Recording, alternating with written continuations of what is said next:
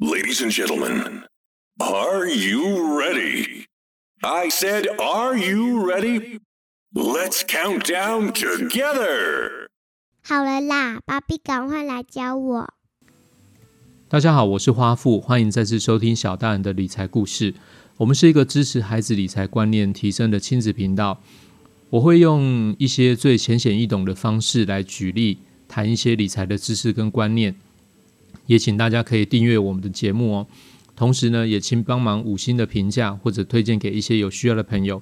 我们同时也成立了小大人的理财故事粉丝专业，如果有需求或者是想要听一些什么不同的内容呢，请大家不要客气，随时欢迎互动。儿童节又到了，我看到最近有一些百货公司跟卖场啊，它都摆出了一些针对男孩女孩不同的差异化行销专区。我觉得业者真的很厉害。他知道我们可能会避开这个玩具的楼层，他会把这些礼品专区啊放在不同的楼层，冷不防在你带着小孩一个转角就出现，躲都躲不掉。所以，我们最近去逛街的时候呢，我都开启这个玩具雷达，下手扶梯的时候呢，就先看一下左看右看有没有这个专区。其实很像那个古装剧里面看到包青天一样，只要远远看到他，我就先回避，很害怕走进去之后就不好处理了。不知道大家有没有准备什么特别的礼物给小朋友过儿童节呢？有机会也可以请大家分享一下。我们是很传统而且很单调，我不外乎就是准备一些书本或者是绘本。但是我发现这些东西呢，对于小孩来讲，他很容易玩一玩就玩腻了，可能就会丢在旁边。那大人看到也会觉得，嗯，好吧，这很正常，因为小孩他本来就是很容易喜新厌旧嘛。其实我是觉得，现在的小朋友他的物质生活其实不缺乏，或许呢，也许可以常常带他去图书馆看看书，或者用借书来取代这些事情。所以让我产生一件事情，就是让我不停的在思考，说我可以做什么，或者是告诉他什么，或教育他什么，可以给他是他用得上的儿童节礼物，而且可能每一年都告诉他一点，每一年加深他的印象，希望他一辈子都用得上，希望他内化成自己的智慧。所以今年我规划了一些活动，我希望在春假期间呢，教他怎么赔钱，然后给他一个财务自由的一个观念礼物。对各位朋友，你没有听错，我是教他赔钱哦，我不是要教他赚钱。为什么要教小孩如何赔钱？大家是不是会想说，呃，赚钱都很辛苦了，为什么我要教他赔钱？首先呢，是这样子的，我前几天呢有一个体会，因为啊，有一天花女跟我说。他想要去学直排轮，因为同学都开始在学直排轮了。那我们从小的时候很小，他其实就想要学直排轮。那我我跟花妈是建议他先不要学，因为我们觉得可能到六七岁再去学会比较适合。而他已经现在已经进入六岁了，所以好像已经适合他开始可以学直排轮的时候，所以我们并没有拒绝他，我们就告诉他说。呃，花妈就这样跟他说：“他说你要学直排轮哦，你要先准备护具，因为学直排轮的第一步不是先学会怎么溜，而是先学会怎么跌倒。”诶，我是没有学过直排轮啊，我以前是东西穿着我就直接去溜了，那当然有一定的跌倒，可是。呃，没有这么的印象深刻，只是觉得想玩一玩嘛。那花妈她有学过，而且她是被教练这样教上来，所以她有告诉花女说：“你要先学会怎么跌倒，保护自己。”所以花妈就告诉她说：“你要先学会跌倒，保护自己，跌倒不会受伤，再来你就不怕跌倒了。那你如果不怕跌倒了，你就会敢溜。”哇塞，这真是一句话惊醒梦中人。学直排轮是这样没错吧？对不对？教小孩理财也是这样啊，或者是更精准的说，教自己理财也是这样吧，对不对？你如果要学会理财呢，你是不是也要先学会怎么跌倒？如果你知道怎么跌倒，那你就会避免自己跌倒。所以呢，我就想了一件事情，好，那你既然要学会理财，第一步你要先学会怎么样赔钱。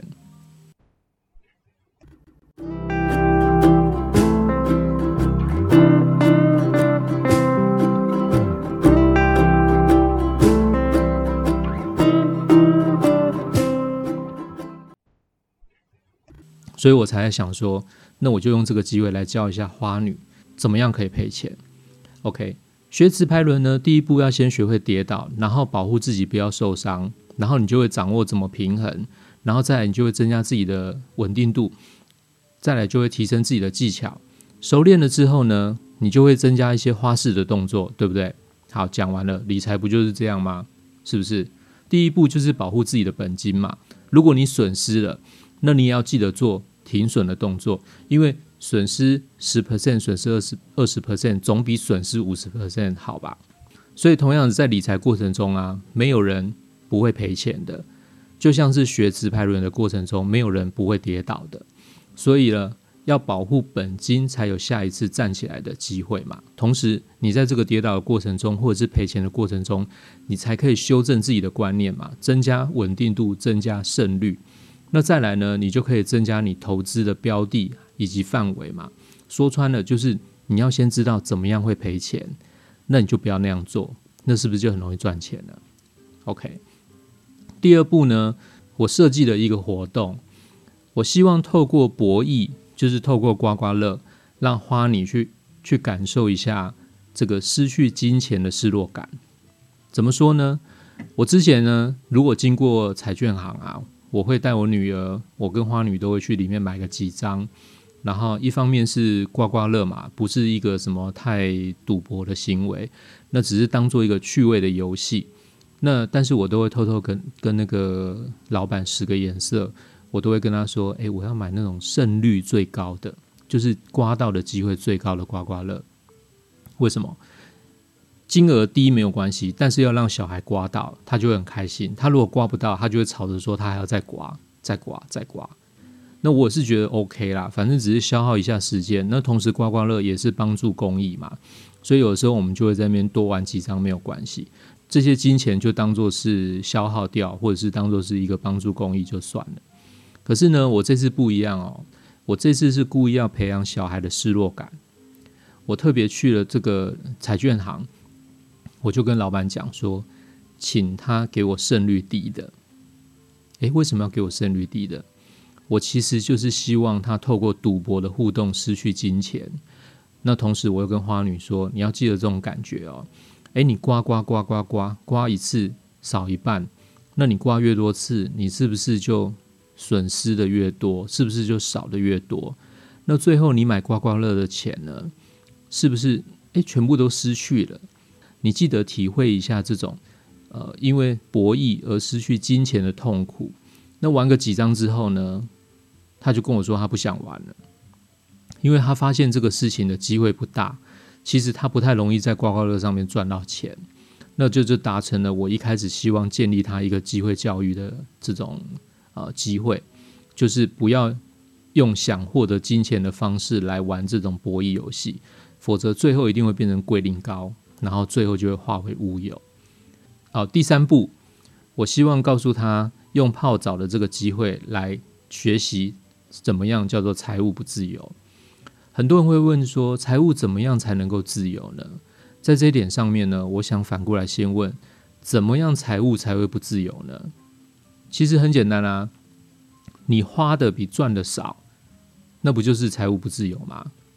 不就是你每一个月没有剩下来的钱，甚至有些人还用借钱过生活，这不就是财务不自由吗？那财务自由是什么？财务自由是你虽然赚的不是很多，可是你花的更少，而且你还有资金剩余下来，这不就是财务自由吗？OK。那讲这个东西呢，我有发现，我跟小孩讲过，我觉得他不太能够理解。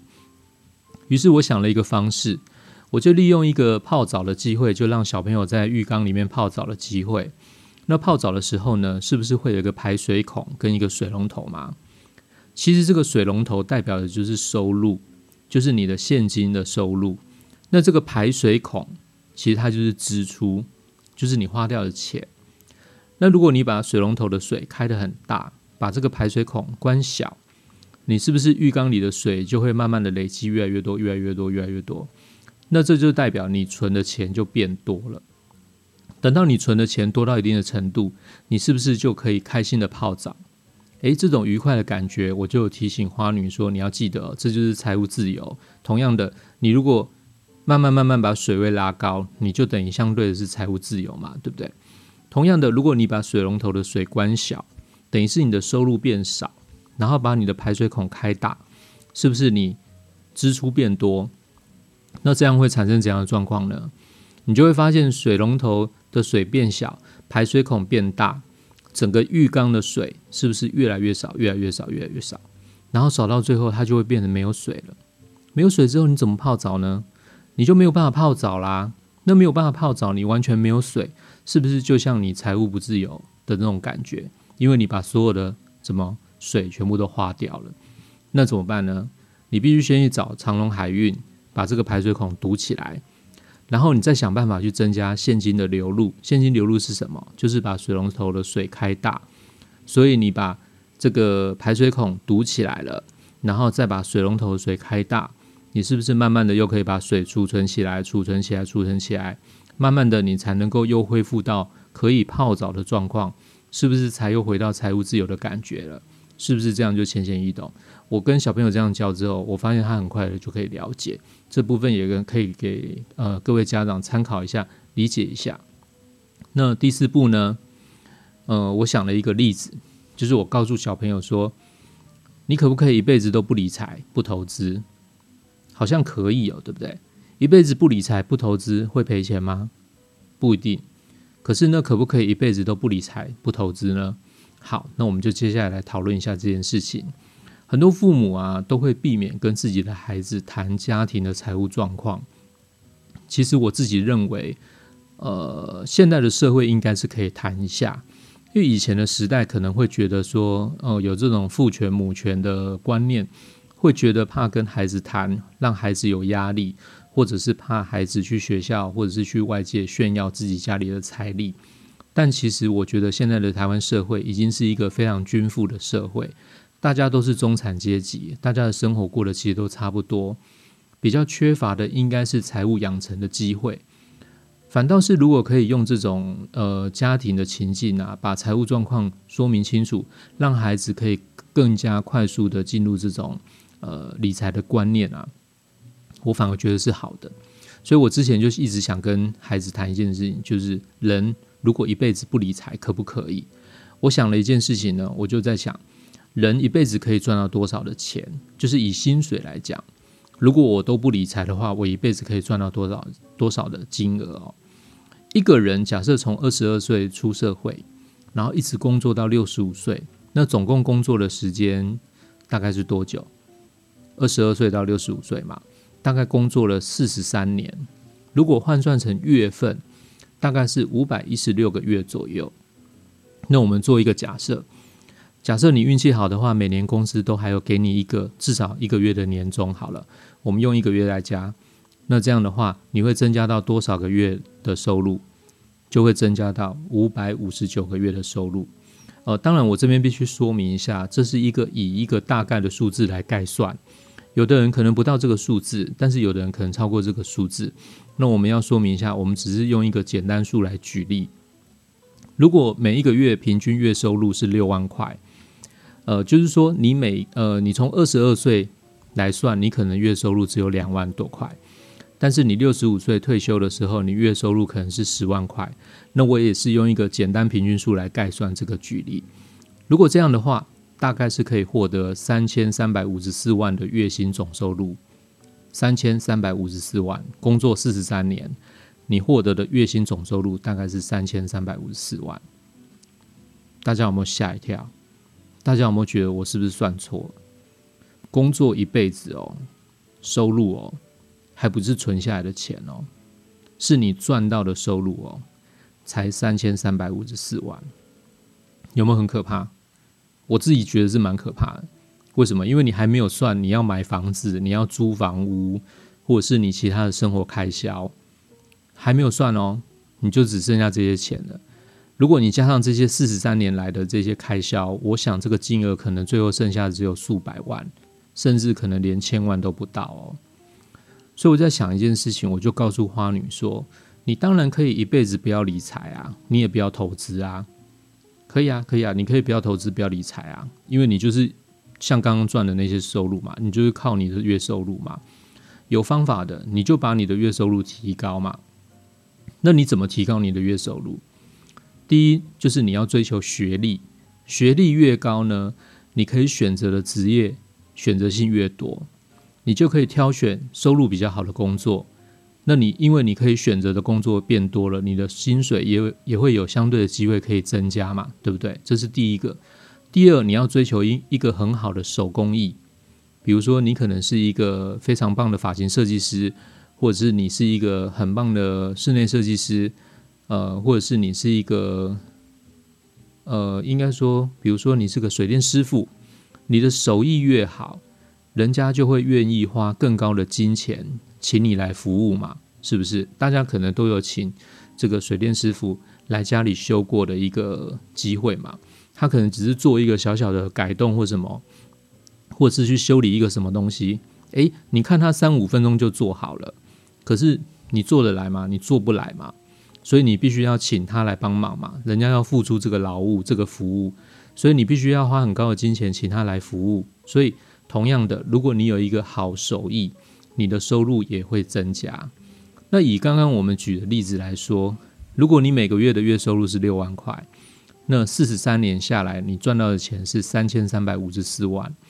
那假如你有一个很好的学历，或者是你有一个很好的手艺，你的月收入可以增加到十万元。那你四十三年下来，你赚到的钱就是五千五百九十万元，是不是有一个很大的差距？所以你当然可以不要理财啊，你当然可以不要投资啊。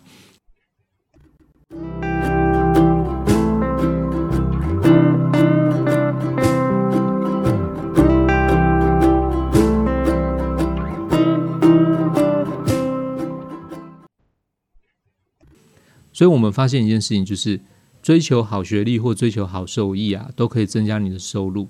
但是如果你觉得这很难达到，因为毕竟。念书有一定的难度，大家可能是用兴趣，或者是有一些状况，还有手艺，也不是每一个人都学得会的啊，是不是？像像我笨手笨脚，我要做一些事情，我可能都做不好，或者是人家可能要下苦心，什么呃拜师学艺才可以做好，像一些很有名的厨师。看得到他的成功这一面，他可能已经花了十年去做他的这个呃厨师的功夫，慢慢的从切菜或一些细节一直累积上来，他才有今天呐。如果你觉得这些很难做、很难达得到的话，那还有另外一个方式，就是学习规划投资嘛，让时间可以帮忙你，然后发挥一些投资的效益。小朋友在这方面特别有优势，因为他的年龄才几岁，对不对？他慢慢的布局，即使它的金额很小，十年、二十年下来，都可以成为一笔将来要念书或者创业或者是呃购物的一个投期款的小资金。